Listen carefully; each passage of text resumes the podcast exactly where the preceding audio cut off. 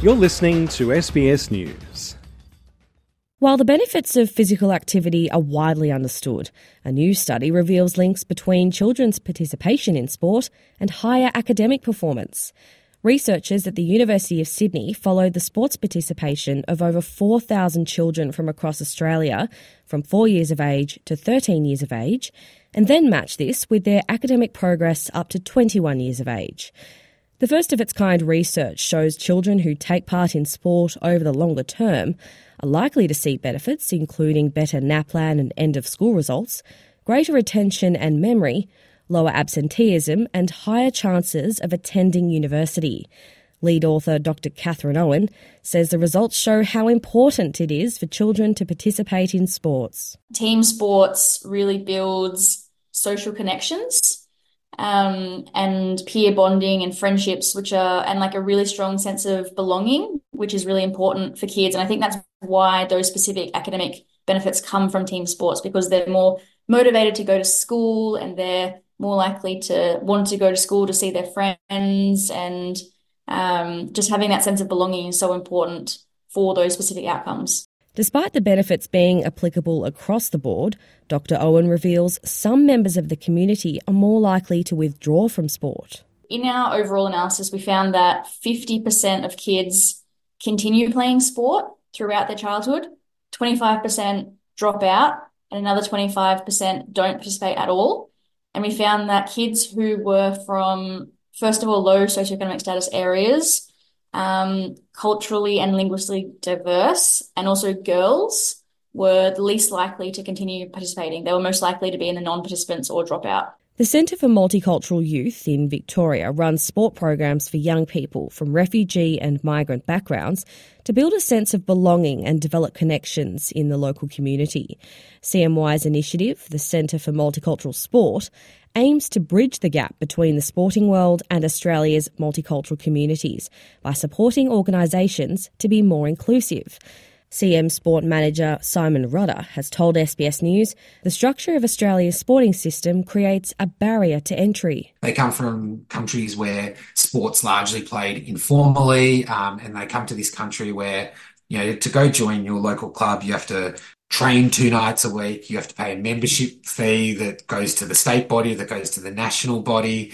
Um, there's there's a rigid structure to the Australian sporting system, and that um, you know again, particularly with new and emerging communities having larger families, you know that's a bigger impost on on costs for young people. Dr. Owen says sport may be seen as a less important activity for some families. For families who speak another language at home, um, sport may not be a priority for them. They have a lot of other stresses and priorities and things on their mind that they are focusing on and not so much on putting their kids into sport. And also may in their culture, it may not be as important to them. Mr. Rodder believes more can be done to get migrant communities into sport. Their priority is education.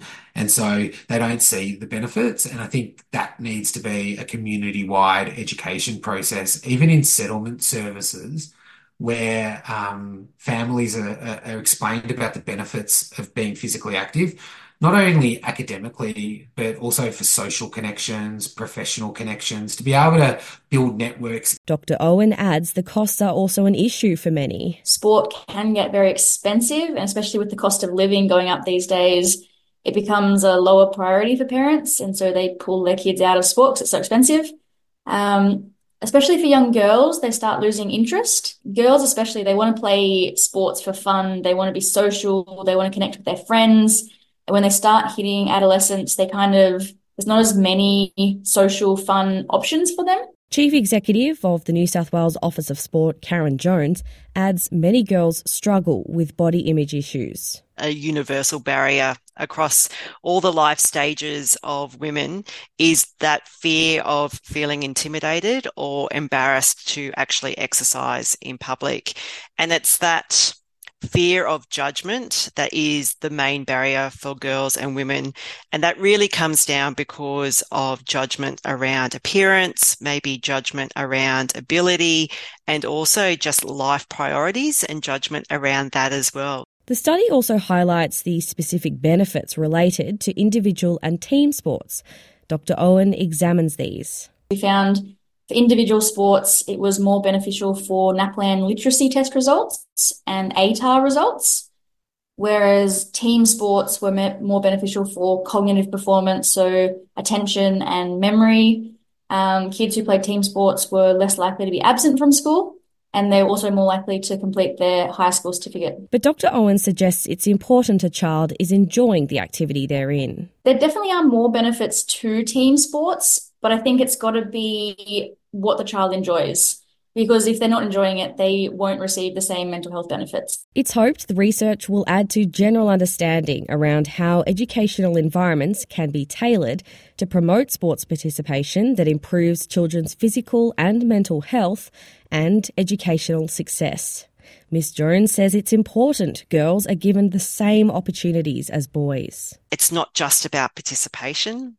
It's about making sure we've got the right facilities for girls to participate.